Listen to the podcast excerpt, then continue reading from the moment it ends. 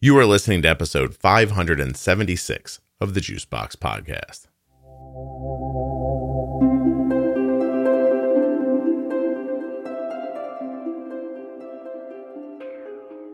I'm very excited to tell you that Erica Forsyth is back. You may remember Erica from episode 407, 479, or 514. She's been here quite a bit talking about the emotional side of type 1 diabetes. Erica is a marriage and family therapist. She also has type 1, and she's been incredible on this show. Today, Erica will help me tackle a number of incredibly difficult questions that were sent in by children. Please remember while you're listening that nothing you hear on the Juicebox podcast should be considered advice, medical or otherwise. Always consult a physician before making any changes to your healthcare plan or becoming bold with insulin. If you're a California resident and you think Erica can help you, check her out at ericaforsyth.com. As you may know, I'm on a mission to add as many people to the T1D exchange survey as I possibly can here in November. It's my own little diabetes awareness month thing I'm doing. T1dexchange.org forward slash juicebox. US resident who has type 1 or is the caregiver of a type 1, head over, take you less than 10 minutes to fill out the survey. It's amazing. You'll help people, you'll help the show.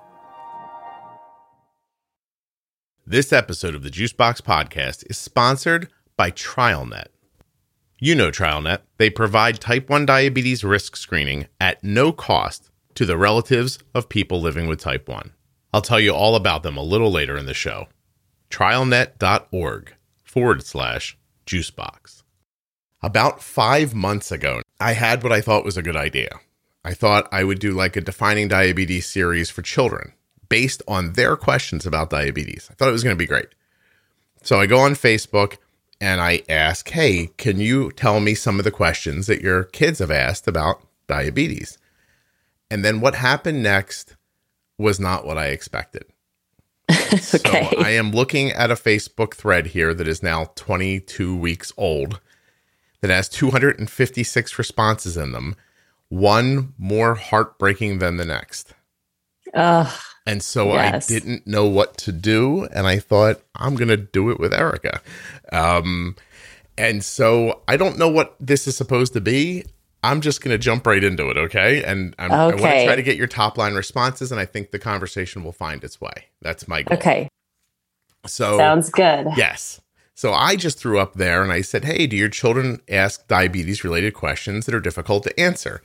And, you know, like I just thought it would be like, know, even put up some examples like, will I have diabetes the rest of my life? You know, will I still have diabetes when I'm six? Like that kind of stuff. These are the mm-hmm. things that mm-hmm. Arden asked me when she was younger.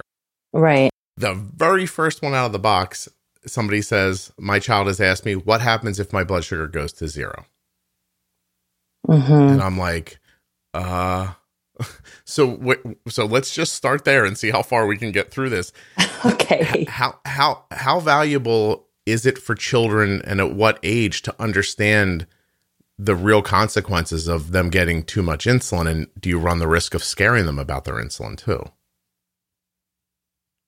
I think my first thought is gosh, I wish I knew what age each child, you know, when a parent was writing in, because I think it's it has to be so relevant and appropriate and make it age age appropriate, right? Well, Each I response. have the age for you here. Don't worry. Okay.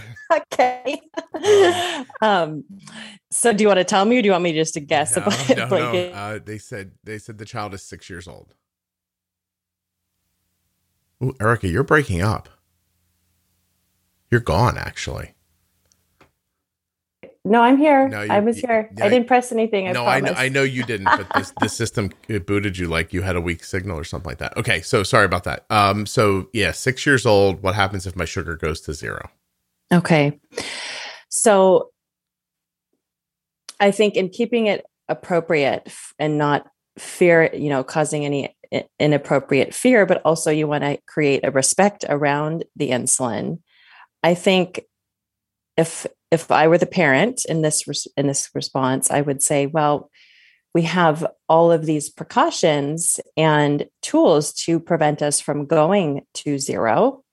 Um, and that, that would be the case, particularly with you know the, uh, the CGM. Mm-hmm. Um, and I think that it, the child seems to be asking like kind of worst case scenario thinking.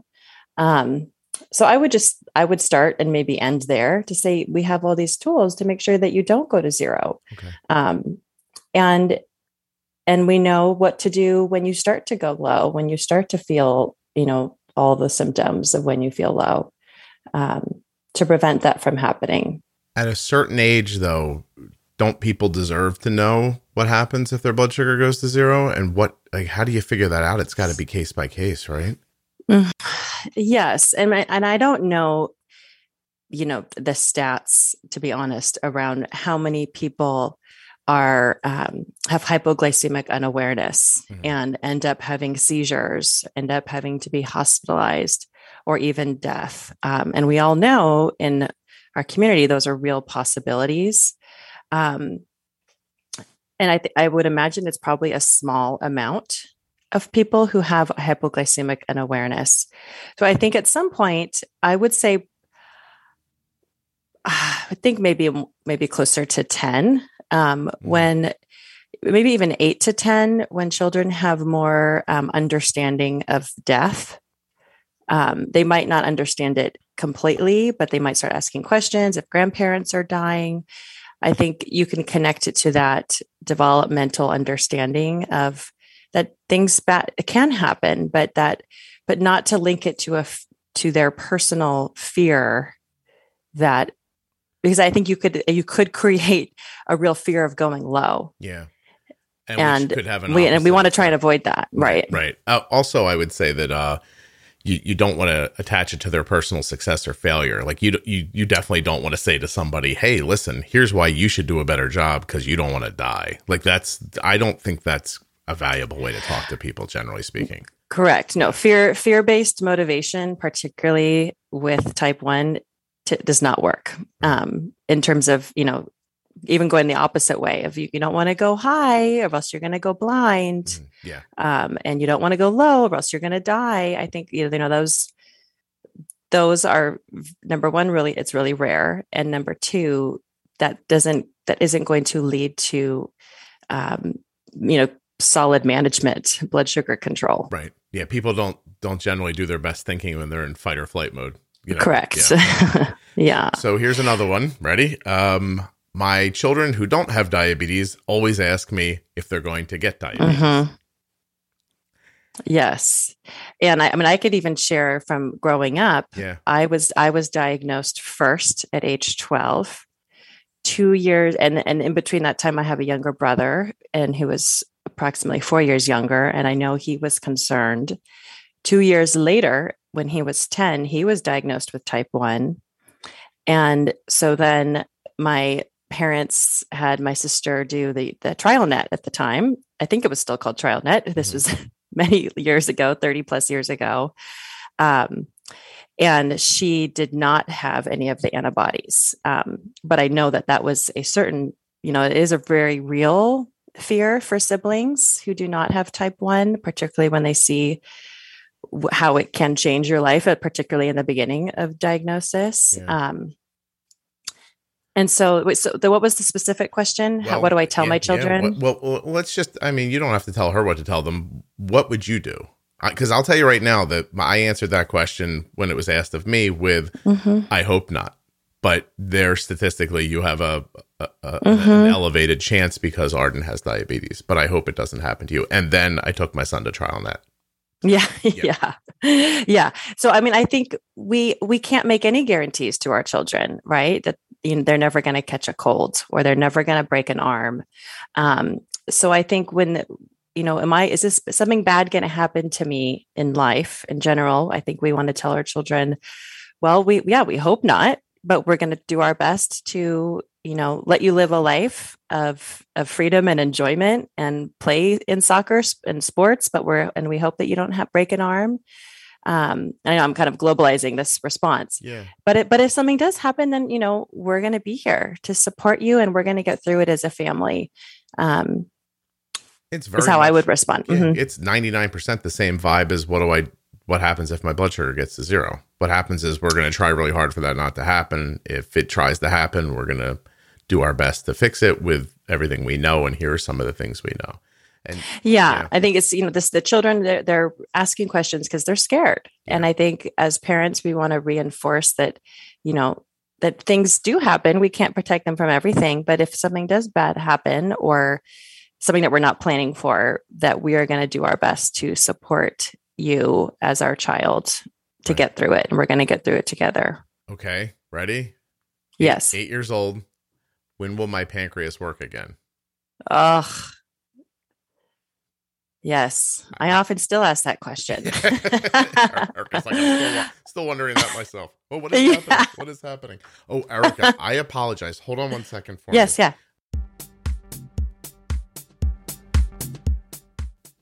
Hey, it's a little early for the ad, but it's a natural break in the conversation, and then everything will just flow after this. So I'm putting it here. I'm here to tell you about TrialNet. TrialNet, of course, is a type 1 diabetes risk screening organization that offers that screening to you at no cost. This is for people who are relatives of someone with type 1. Who's eligible? You qualify for a free risk screening if you are between the ages of two and a half and 45 and have a parent, brother, sister, or child with type 1 diabetes. You also qualify if you're between the ages of two and a half and 20 if you have an aunt, uncle, cousin, grandparent, niece, nephew, half brother, half sister who has type 1. Last way you can qualify if you have tested positive for autoantibodies outside of TrialNet, like through another service. And don't forget, this is free to you. All you have to do to sign up is go to trialnet.org forward slash juicebox. You answer a few quick questions to see if you're eligible, and then you join thousands of type 1 families who are on the pathway to prevention. Here's how you get screened with an in home test kit, with a lab test kit, or by going to a TrialNet location. All right, so you can either do it at home, they'll send it to you, you do it with a finger stick, and you send it back uh, with FedEx. I think they come right to your house, just pick it up. Or you go to a lab like Quest or LabCorp, where they'll do the blood stuff and the sending. Last way, you can ask if there's a TrialNet location near you where you would go to get the blood draw done. Then your results, right? This is what you want to know about. Your results will be received in four to six weeks. If your results show that you are in the early stages of type 1, TrialNet will schedule a follow up visit to see if you are eligible for a prevention study. Here's a couple reasons why you may want to know if you have the autoantibodies. Type 1 family members are at a 15 times greater risk to develop T1D than the general population. Type 1 screening will detect if you are in the early stages of type 1. And if you are identified as at risk, TrialNet is here to help you. They have prevention trials. If your screening results show that you are in the early stages of type 1, you may be eligible to join a prevention study, testing ways to slow or stop the disease progression. They also offer ongoing monitoring by top type 1 researchers in the world. And if you do develop type 1, being monitored in a clinical research study like TrialNet decreases your chances of DKA from 30% down to 3. And you know what else? It helps the greater good. A future without type 1 diabetes starts with you. Research can advance with participants. Research can only advance with participants. The more participants who are involved in clinical research, the faster we'll find answers. So you're in a unique position to identify treatments that will slow or stop type 1 from happening. In the last 20 years, TrialNet has been the leading network in type 1 diabetes prevention research. In addition to being able to accurately predict who is going to develop type 1, TrialNet has now found a way to delay it by leading the teplizumab prevention trial. Teplizumab is the first drug to delay type 1 for a median of two years. This is an incredible advancement that gets us one step closer to our ultimate goal. TrialNet.org forward slash juicebox. When they ask how you heard about them, tell them the Juicebox podcast. But you have to complete the process for it to count for me. So don't just order the kit at home and sit on it. You have to do the work and send it in.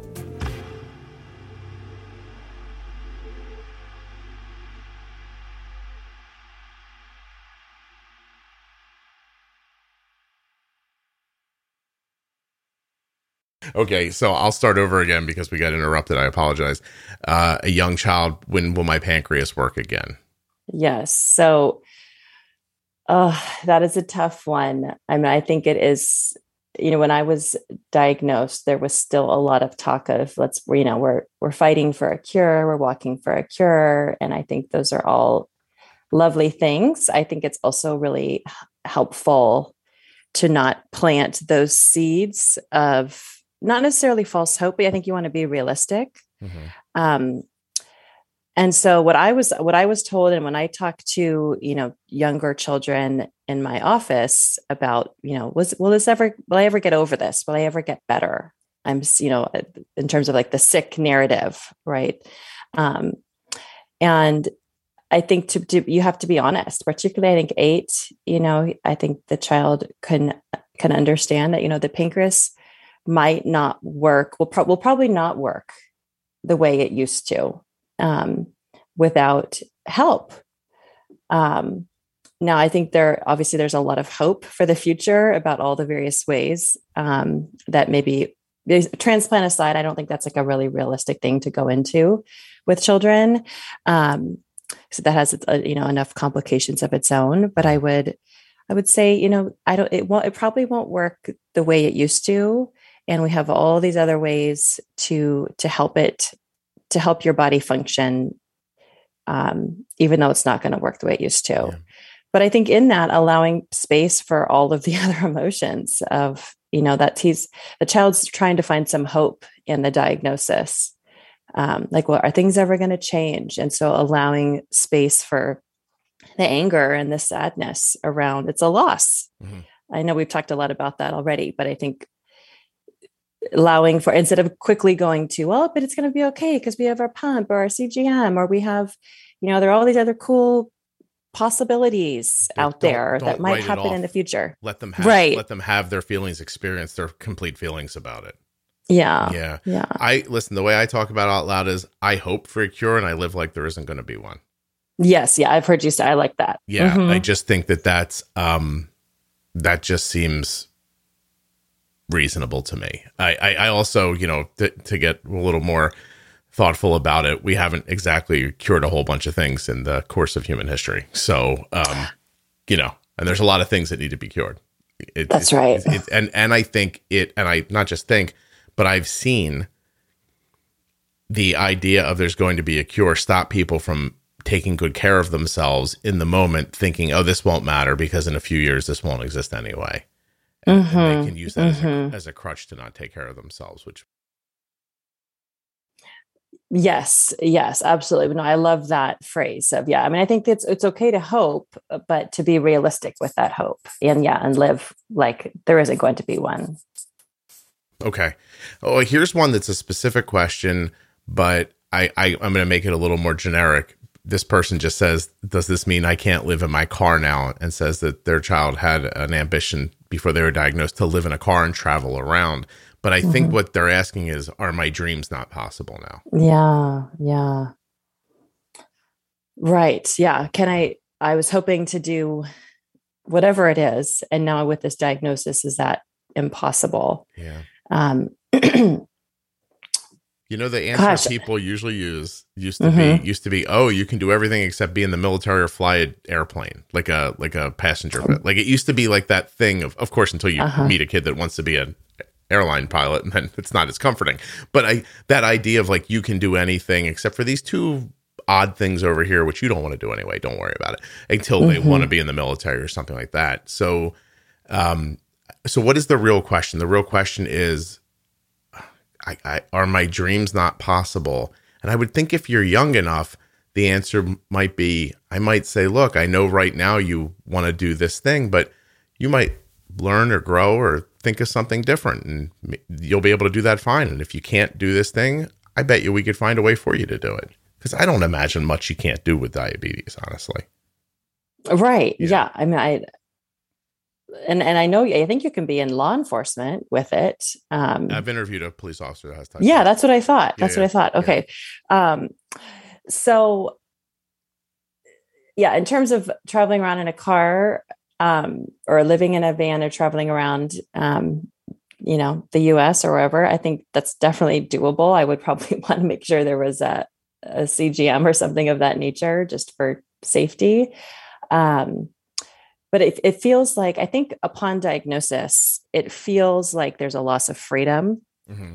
and so whether it's this particular child or any other children you feel like oh no are all my all my other dreams or all the other things that i feel like i can do freely or without planning is that is that going to be taken away from me whether it's a certain job or a certain activity or a birthday party you know all of those things um, and it is it is a mental shift so i would say you know yes i think most dreams most jobs you know having children um, which i was told would might not happen you know 35 years ago right. um, that we are we are evolving within obviously our diabetes treatment man and management um, yeah, and so that most a, things are possible. Right. Yeah, it just takes planning. I mean, that, that's really it. Just takes more planning. yeah, and if you are in one of the things that's blocked, like military, like there's a mm-hmm. question here from somebody that says that their father was a is a submariner, and that the kid wanted to do that, and they can't do that now. Um, and so, mm. but, but I do think that's a valuable like you know, I mean, honestly, look, there's a lot of nine year olds that think they want to be something that don't want to be it when they're 18. That's right. So maybe just like it's maybe you you go hopeful, we'll we can take care of it, and then maybe privately you hope it, you know, they change their mind, or you can actually figure it out a way to get to it. I'll tell you, um, that's an overwhelming question here. Here's another overwhelming question here. Some version of why me. Mm-hmm. Mm-hmm. So yes, I don't even know what to say about that. And I I remember I, I, think every child, for the most part, goes through this stage, and, and even as as the parent, as the caregiver, might explore that in their own processing. Um, I remember even reading a book in, I think it was right after I was diagnosed, called "Why Me" about a child who was diagnosed. It was a, a fictional book, mm-hmm. um, and I think if we were to zoom out, most kids with any kind of sudden change or diagnosis of you know that shifts their their lifestyle is going to go through that. Um, and i think you know we, i spend a lot of time with my um, children clients processing this and there's really you can't rush it. Um, I think it it even will come and go throughout maybe your lifetime. Even if you come to a place of acceptance, some some children are incredible and say, "Well, this is just going to be my thing, and I'm going to make it work," and they can get there very quickly. Some some children really struggle with the anger because it it's it's hard. It's hard as a child, you know, to manage this. I mean, even as a grown adult. Um, and so I think like any kind of grief process, you might come to a place of acceptance, but it it it's okay for it to come back. Mm-hmm. And there isn't we can't we can't answer that question, right? We can't say, well, this was, you know, this was your plan for your life. I mean, that we that's the hard part, right? When our children ask us questions that we really can't have clear answers for. And we can say, we, you know, we don't know, but we know it feels, I imagine it feels this, this, and this. And let's continue to talk about how it feels. Yeah, yesterday I was with Arden while she was getting her senior portraits taken by a photographer, and mm-hmm. at some point she moved a certain way, and the woman was like, "Is that a, a pod?" And Arden goes, "Yeah, right." And the lady goes, "Oh, my daughter's best friend has uh, diabetes, and she wears an Omnipod." And, you know, I mean, like it's no great thing. We were only like one town away from where we live. Like it's not like I was in Massachusetts and I grew up in New Jersey. And and the woman said the the kid's name and I said, "Oh my gosh, I put that kid's first insulin pump on her." oh my gosh. she goes, What? So the kid's like five, six years younger than my daughter, but had played softball. Actually, they listened to this. So this is where they're going to hear this. Um, and I remember them just being, uh, if I remember, like apprehensive about putting on an insulin pump the first time. And I was like, Just come to my house and I'll, I'll do it for you. Uh-huh. And then all these years later, there we were with a woman taking my daughter's picture.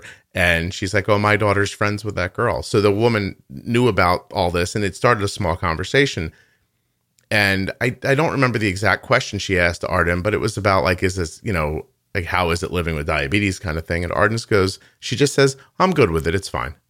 And she really meant it. She meant mm-hmm. like, and and I did think in that moment, I wonder if it'll always be that way, or if she'll wake up one day when she's 36 and just be like, "Oh my god, I still have diabetes." you know, like this, this, is just still happening, huh? Um, but I, I, I appreciate your answer. So, okay, you're going to keep going. We are going to be crying by the time this is over, just so you know. Um, okay. Oh my gosh. Well, we already covered when will I go? When will it go away? Uh, mm-hmm. So it's not fair. Why me?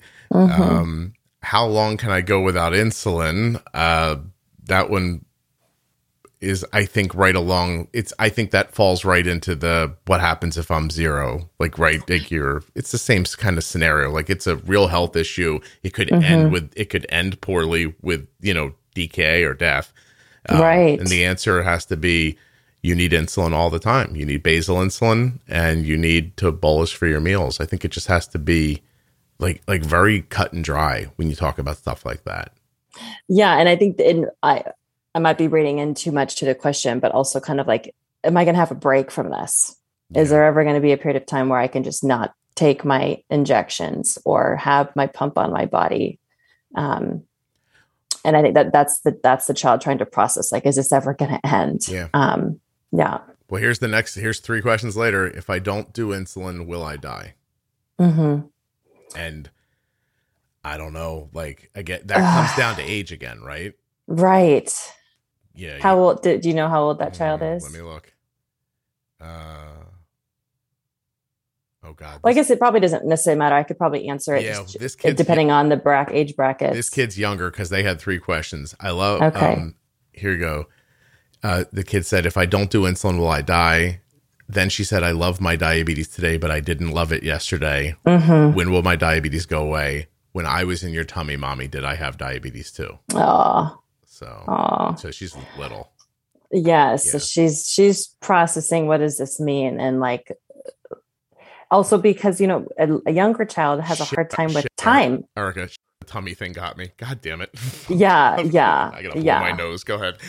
Yes i think processing like the timing of younger children don't know like yesterday today tomorrow you know in two hours in two weeks right? So they're trying to understand the permanency and that's a really hard concept. Um, and like was i always this way? Did i always have it? Um oh it's it is painful. And i think for you the younger children i would stay you know day to day not i would maybe because i don't think they really understand like well this you're going to have this forever. Yeah. Um to say well today we're going to we're to do our best today and then we're going to go to bed and then tomorrow we're going to do our best again. Um i think the was this did she start off with if i don't have insulin will i die? that was the first one yeah.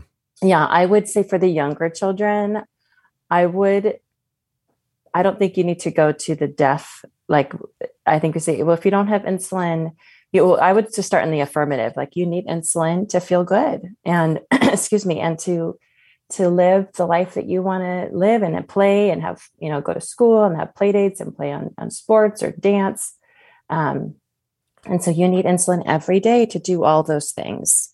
Um, Is reframing important then? Because yes. they're, they're, asking the questions sort of in a defeatist way. You need mm-hmm. to kind of like flip it around and reframe mm-hmm. it so that it's not so that you hear if I don't do insulin while I die, you don't even address that. You say, "Oh no, let me let me explain to you right now. You need insulin to feel good. Insulin keeps you mm-hmm. healthy. Um, you know, so you you accentuate the positives and don't don't skirt the question, but don't lean into the sadness of it.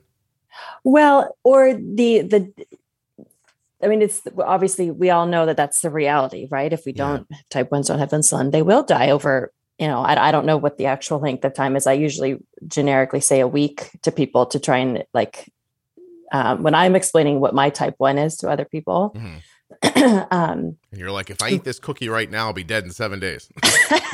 yeah.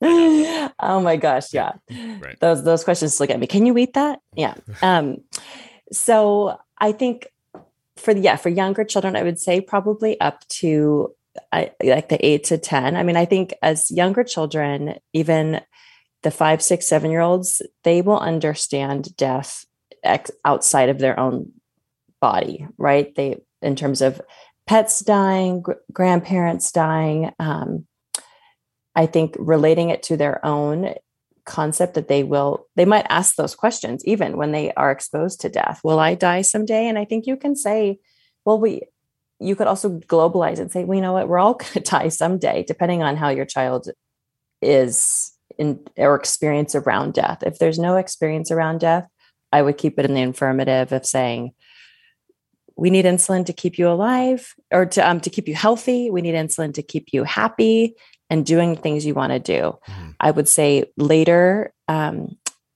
eight to 10, you could have more kind of realistic conversations around you do need it to keep you alive. Right. And I listen, I go back all the time to a story that a woman told on here once very quickly. Uh, her child with diabetes was younger, was eating. They had an older child that didn't have type 1. The mom had to leave the house, and the, the kid the older kid was put in charge of making sure that the child ate because they had already given them insulin. Um, mom leaves, the kid doesn't want to eat her food, uh, his or her food, excuse me. And then the older kid, in a desperate attempt to get them to eat, says, You know, if you don't eat that, you're going to die. And no one had ever said that to the kid before. so the child was just wrecked when the mom got home, like sitting on the floor crying because no one had ever told them that diabetes could kill them. And, yes. Yeah. And so that's how you don't want to find out, is my point. No, that. Yeah. yeah. Yeah. I think you you want to have the these types of conversations with your child so that yeah they aren't shocked yeah you're gonna have to take some responsibility too and really feel your kid out and make sure you're having these conversations at the right times like nobody can tell you what the right exact age is to do something like this all right yeah it really depends on your family the way you talk about things, your family's life experience, exposure to death, um, and your personal your your comfort level. I think you need to be. I think it as a caregiver, it might be hard to come to terms with that concept, yeah. right? That your child might die if you don't. Your child could die if you don't do all the things. But I think again, going back to like the stats, I really I don't know, maybe you do, Scott, but like how often people die from a low blood sugar. I mean, obviously there's chronic, if you're not in good and you know, and you're not in your in your managing well, yes. Yeah, I don't know the numbers, but I have to tell you that it's an idea that I lean on pretty heavily for my own daughter, right? Which is mm-hmm. is there are a lot of people have diabetes. I don't wake up every day to the news that 20,000 more people have died from low blood right. sugar overnight. We have the best gear we can have it benefits her health to do things the way we're doing. And I really hate to say this, but if that's how she goes out trying to live well, there are worse ways to die. And so mm-hmm. I just think that um I, I think that the answer is we're going to do the best thing for you we can. Yes. There's risks in everything. There's risks in this too. Um, yes. Yes. All right. So, Erica, the next two questions are both equally horrible in different ways. Um, so, uh, Here's one for you that got asked a lot, and I genuinely don't know how to answer this one because I don't have a lot of experience in this space. But why did God give me diabetes? Mm-hmm, mm-hmm. So, if you're a very religious family, you may be living your whole life on the bend of like, hey, what we have that's good in the world comes from Jesus. What we have that's bad in the world comes from Jesus. Then all of a sudden this happens, and you know, Jesus loves me. Why am I? Why do I have diabetes? Mm-hmm, I don't even know. yeah, that's I, I hear that question as well. Mm. Um, and I think it comes down to yes, your your relationship with God.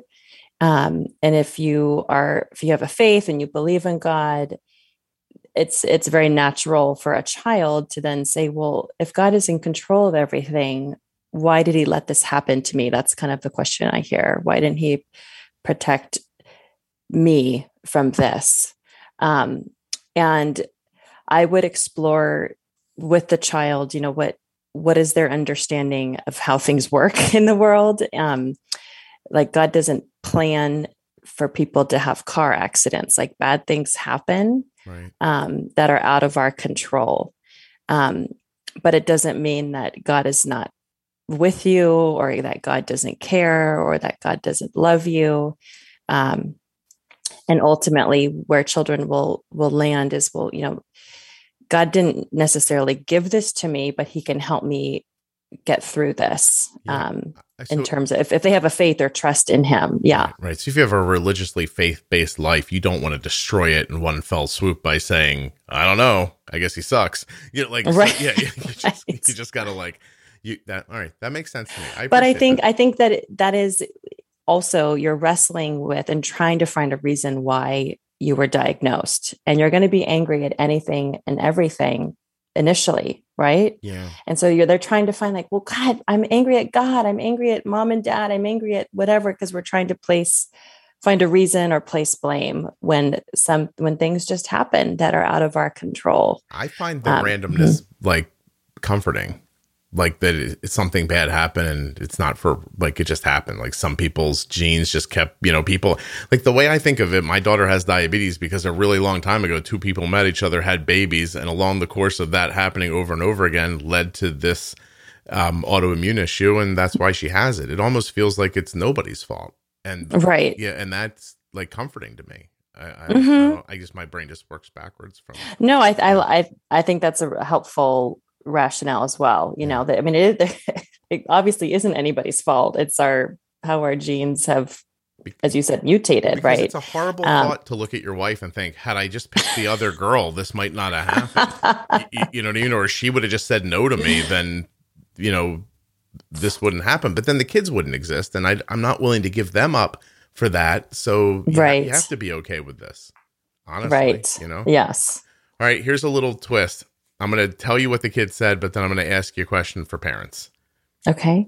uh, three years old, had had diabetes for about a half a year, falling asleep one night, says, Mom, can you take my diabetes away because I don't want it anymore? Can you take it away Ugh. from me in the morning? And he wanted to wake up and not be diabetic.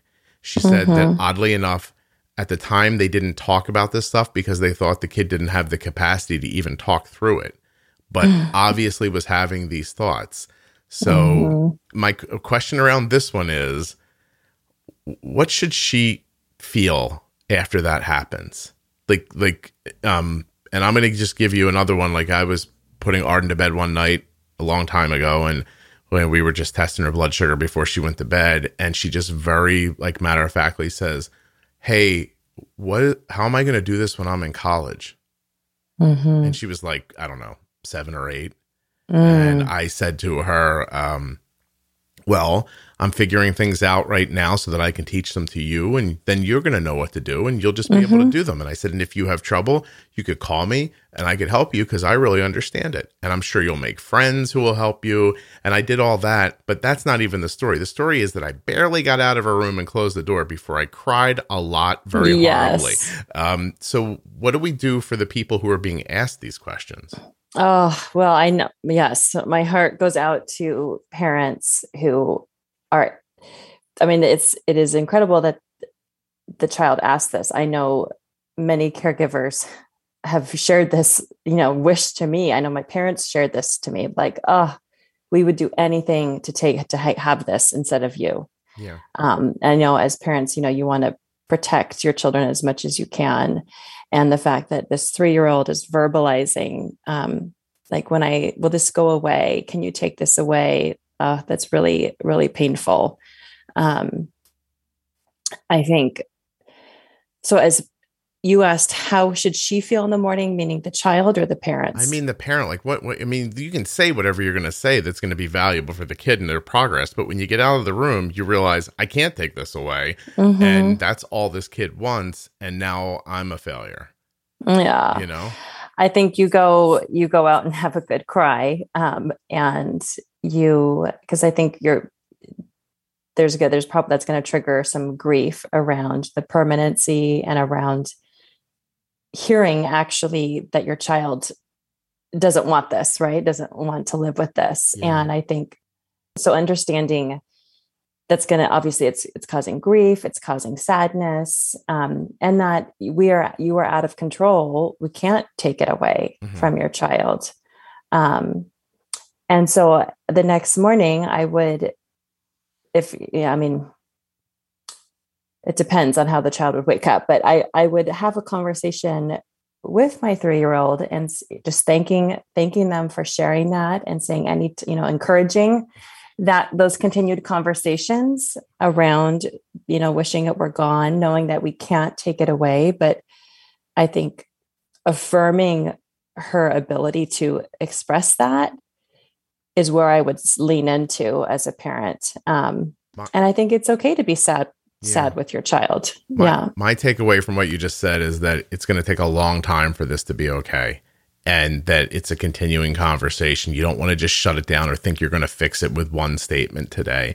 And I think that's hard for people to hear. But if you have diabetes in your life, it, it could take years and decades for this all to to flatten out and feel like it's normal. And it it doesn't mean that it's not worth doing. I just think it's a it's a very long process, like life. It's a very long. You know, when they people say like, "Oh, you're married," like it's you got to work at it every day you don't work at it every day with the idea of like, well, once we've done it for 20 years, we won't have to work at it. Like it, right. it, it, doesn't go that way. So this is part of your life now and and having conversations about it and these conversations are going to morph, they're going to change, the questions are going to change and you have to keep having the conversations or it'll get bottled up somewhere and cause a problem. So Yes. Yeah. yeah. I think just yeah, accept, accepting the fact that once your child or you as the caregiver has accepted it, doesn't mm-hmm. mean that it's all going to be, you know, rainbows and flowers for the rest of your life. Like it's okay to go back to the frustration and sadness. Yeah. Uh, mm-hmm. Um, so here's the thing that parents do a lot that I think they think is kind, and it might be, and I just want to understand, but it comes up a lot in this thread uh, because then their children ask why they say it. When parents say, I wish this was me and not you. Mm-hmm. Is that something you want to put on a kid? Like, is that kind or is it scary?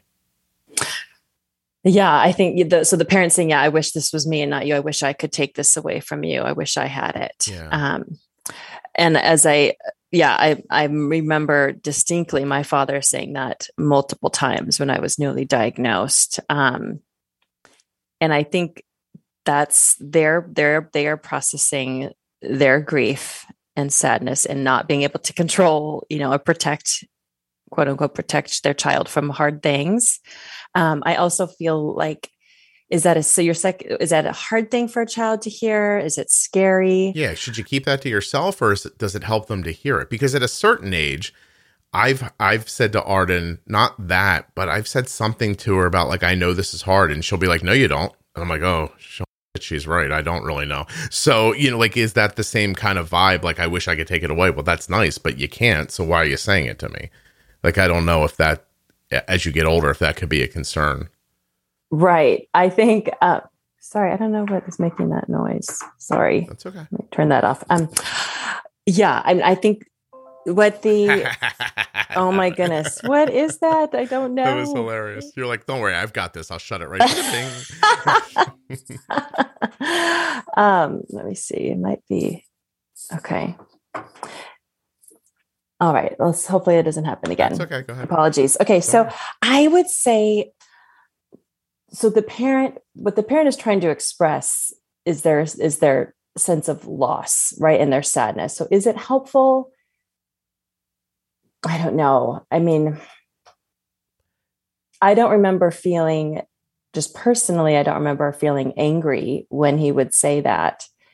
I think now, if you're to kind of pull out and zoom out a little bit more again, to in general, is that helpful?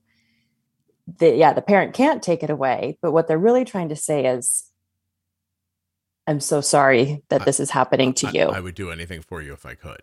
Yes. Yeah. I know. I know. Listen, I don't think I'm not making a judgment about it. I, I don't have a feeling about it one way or the other. I'm just it makes me wonder because a lot of people say it. Um, you do. Yeah. So I, I think I know this is hard. Um, I think you're trying to, you know, you're trying to validate and empathize with your child. I think uh, maybe it could be reframed to I I don't know how hard this is because I don't have it. I'm not I'm not the person living with it. Yeah. But I can imagine it's really hard. I'll, I'll tell you this. I stopped in under I stopped wondering if I could put myself in my daughter's shoes when mm-hmm. she said to me one day, um, she referring to a, a, a, a severely autistic kid that she knew who had a lot of deficits and whose life wasn't easy. She said that she'd rather be him and not her because at least he can't die from his thing. Mm-hmm.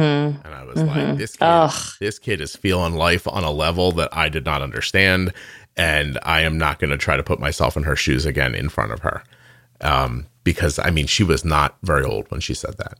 Wow, yeah, that is profound, yeah. and I'm sure it was really hard to hear. Yeah, yo, I'll tell you one of the things I'm great at because of diabetes is staring into the eyes of a person I love without crying when all I want to do is cry. So yeah, yeah, I'm super good at that now. yes, and I think kind of you know that's a really normal process though of, of comparison of yeah. like illness comparison, and gosh, I feel like this would be easier, and that's all you're all that's all just kind of trying to gamble, make sense of it like I wish it feels like it would be easier with this illness and with the other one.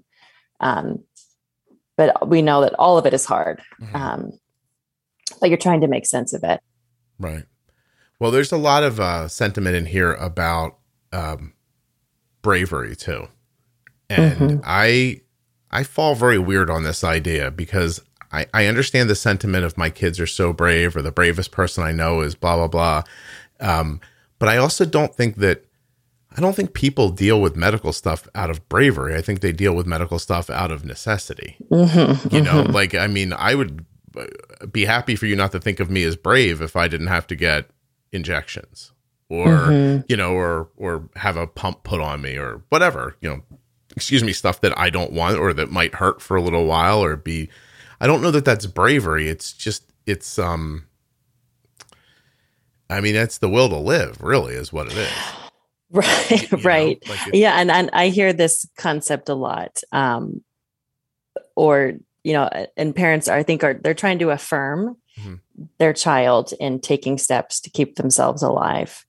Um, and I think bravery in the concept of living with a with type one could be instances where maybe the child has finally felt comfortable sharing with their peers. Yeah. And they maybe have been hiding it for months or years.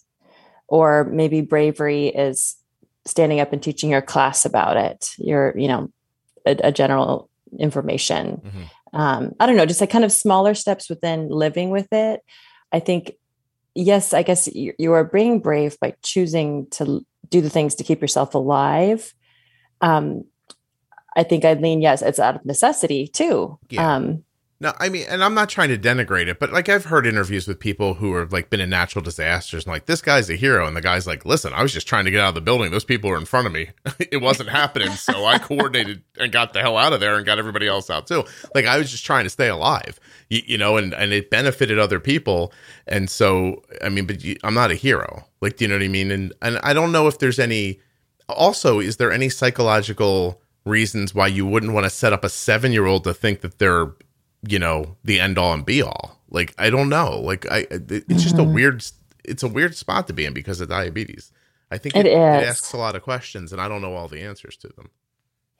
Yes, I, I think there can be brave choices while living with type 1 and brave decisions or brave actions while doing all the things that you have to do to keep yourself alive, if that makes sense. Yeah. Um, and I think those are fine to affirm. Like maybe it's the child was scared to go back to dance class because they didn't want their they didn't want their friends to see their their pump or their CGM. Right. Or maybe they were afraid to go back to play sports because they didn't want to go low.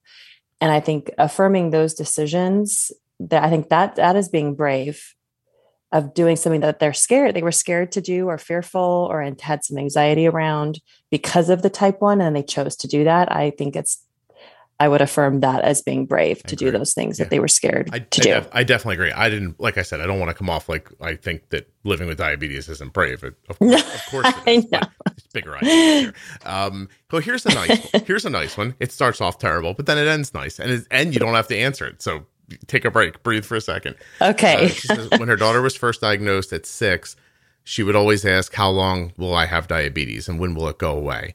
But then at nine years old, told her mother that it doesn't matter anymore because she still has friends. Mm. And I think that maybe is an insight into how kids' minds aren't as you know. Sometimes they're not as um, they're not looking for the same things that you're looking for as a resolution. Maybe I don't. I don't. I just. Mhm. Yeah, but I just thought that was very sweet. Like it's uh, that is you know. and i think yeah i think it it also is very appropriate age appropriate right because at, at six they're not understanding the permanency um and then at age nine because and, and and not understanding is this going to take away my friends is this going to change my life yeah. and then at nine they're saying oh well actually i can still i still have friends i can still go to school i can still hopefully do the things i want to do after school um, Yeah. and i still have to i still have to manage but i still can do the things i want and They- I feel i have joy They didn't is really it- yeah They didn't see a, a, a degradation of the things that they were hoping to have. Now, I mean, there's another kid that said, you know, why does diabetes ruin everything? Um, Mhm. But I that also could be.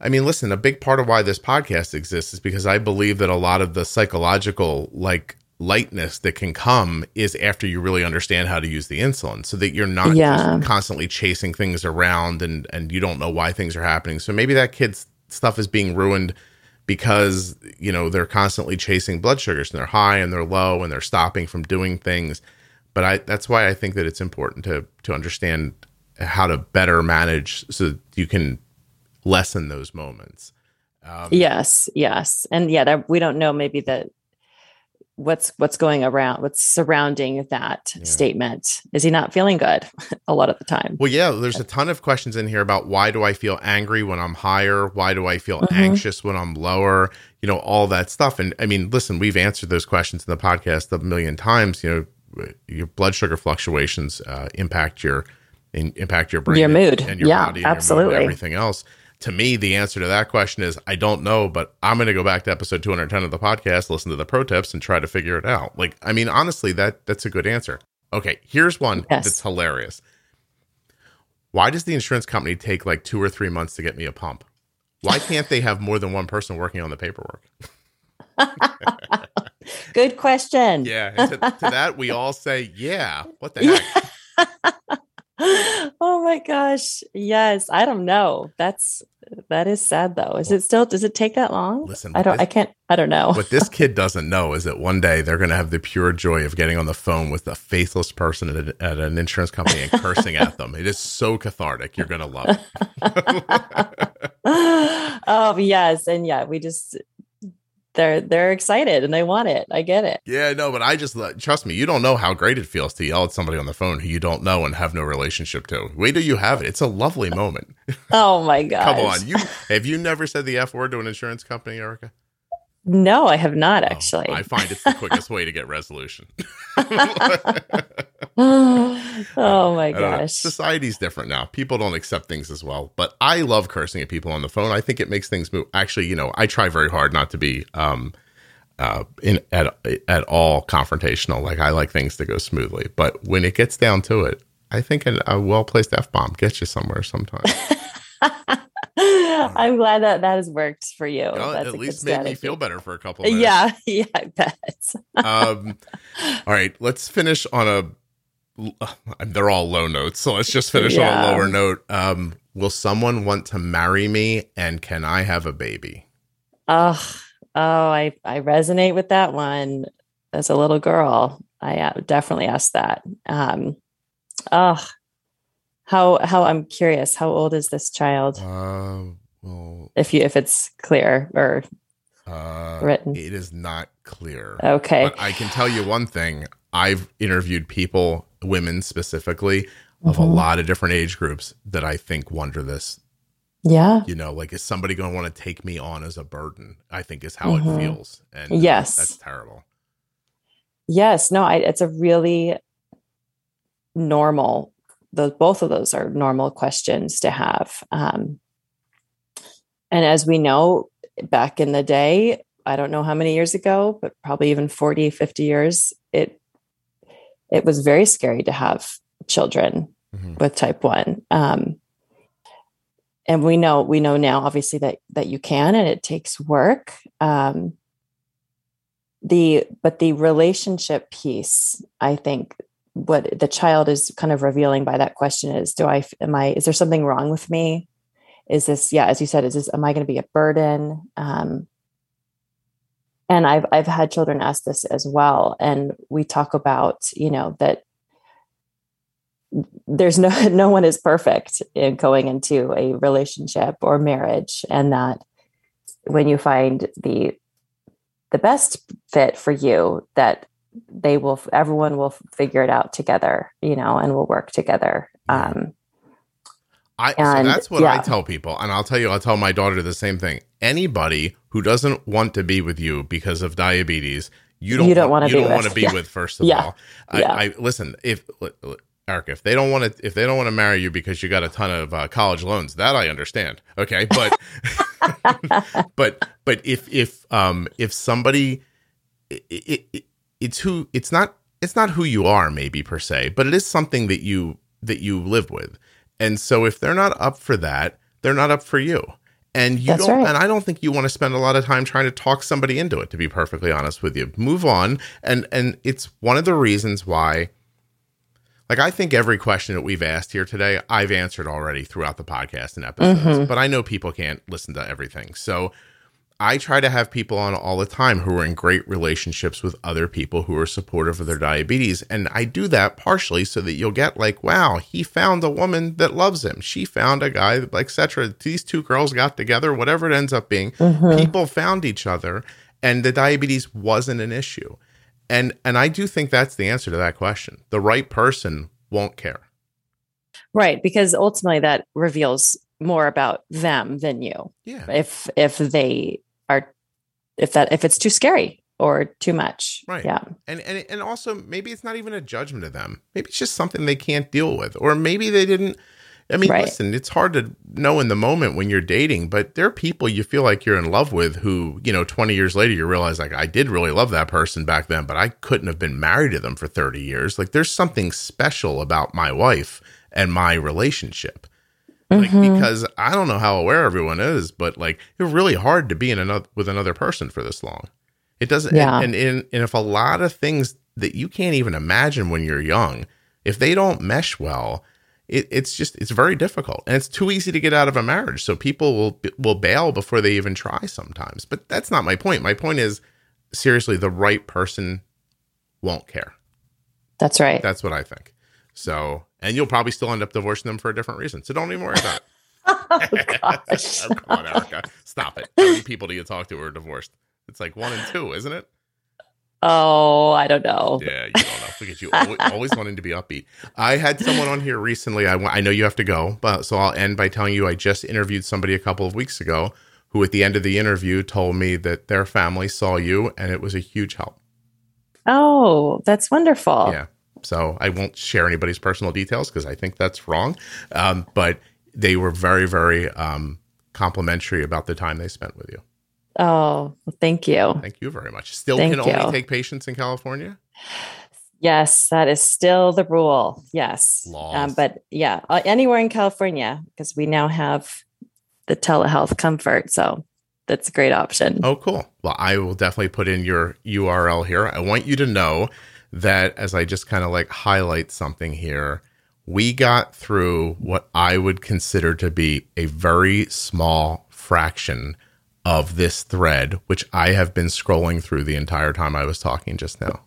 Okay. And so I just wow. got, I just got to the end. Now, a lot of them might end up being worded differently, but being duplicates of each other. Um, but I really appreciate you spending the time going through this with me because I felt a real responsibility to this thread after I posted it, and I really yes. I did not know what to do.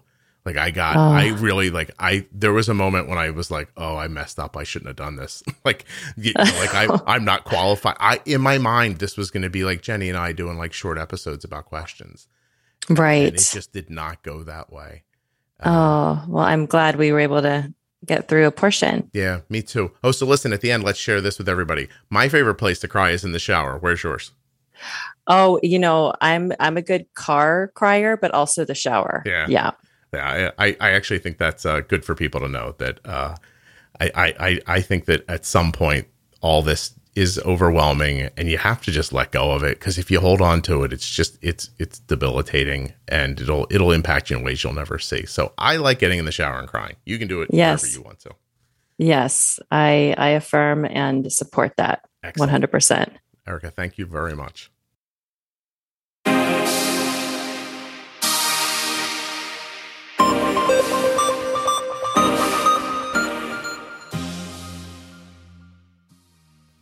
Well, first, I want to thank everyone who sent in all of those questions. There are actually more.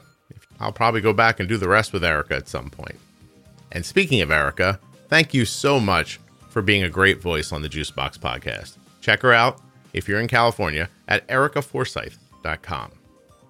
I'd also like to thank TrialNet for being a sponsor of the Juicebox podcast. I know that ad ran a little long, but it's very important and there's a lot to understand.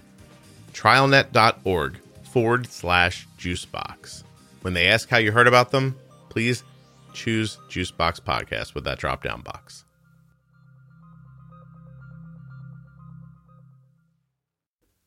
I hope you have a great day. I'll be back very soon with another episode of the Juicebox Podcast. You need information about the podcast? Check out juiceboxpodcast.com. You looking for management stuff? Go find those pro tip episodes. They begin at episode 210. You're also looking for the Defining Diabetes series, How We Eat, After Dark, Algorithm Pumping, and all of the rest. Check it out at juiceboxpodcast.com. And don't forget about the private Facebook group, Juicebox Podcast Type 1 Diabetes. It's completely free and has 17,000 people in it talking about diabetes. All right, listen, the episode's over, but if you want to hang out for a couple more minutes, I'm going to explain to you why I think taking the survey at the T1D exchange is so important. If you don't want to hear it, it's cool. Just push stop and go listen to another episode of the Juicebox podcast. I'm here to ask you to join the T1D exchange registry. And that sounds like a lot, something to join, right? But you're really just taking a survey. Uh, why am I asking to do that? Here's why. The T1D Exchange is a non-profit research organization dedicated to accelerating therapies and improving care for people living with type 1 diabetes. So that's a very official statement from them. It's 100% true, but it's also kind of dry and boring. And, you know, I understand if you're not super excited by it. Here, here it is bare bones. You go to this website, you answer a few questions. It takes you less than 10 minutes. You can do it from your phone. You can do it, you know, while you're sitting on the toilet if you want to. I don't really care.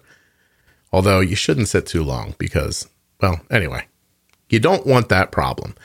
Uh, let's get past why you shouldn't sit too long on the toilet and get back to this. The T1D exchange does good work for people with type 1 diabetes. It's why I took on this thing. They came to me and they said, Can you help us get people on the registry? I said, uh, I could try. I don't know if I can.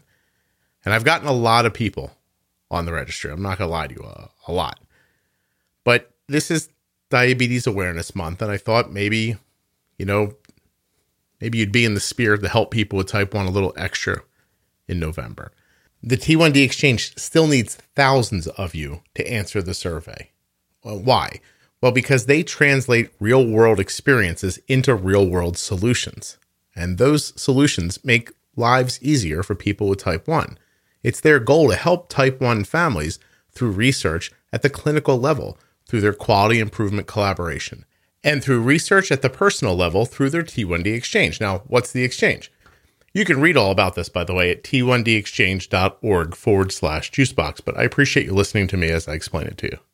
So, the exchange is a research study that's designed to gather evidence, real world evidence, firsthand and to gather it easily and quickly through this survey.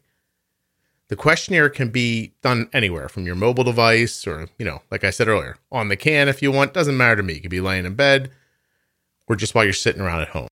And since type 1 is a chronic condition that people live with their entire lives, participants can complete the questionnaire annually if they want to help researchers understand surviving and living with type 1. So imagine what this is is you're helping with type 1 diabetes research without leaving your home.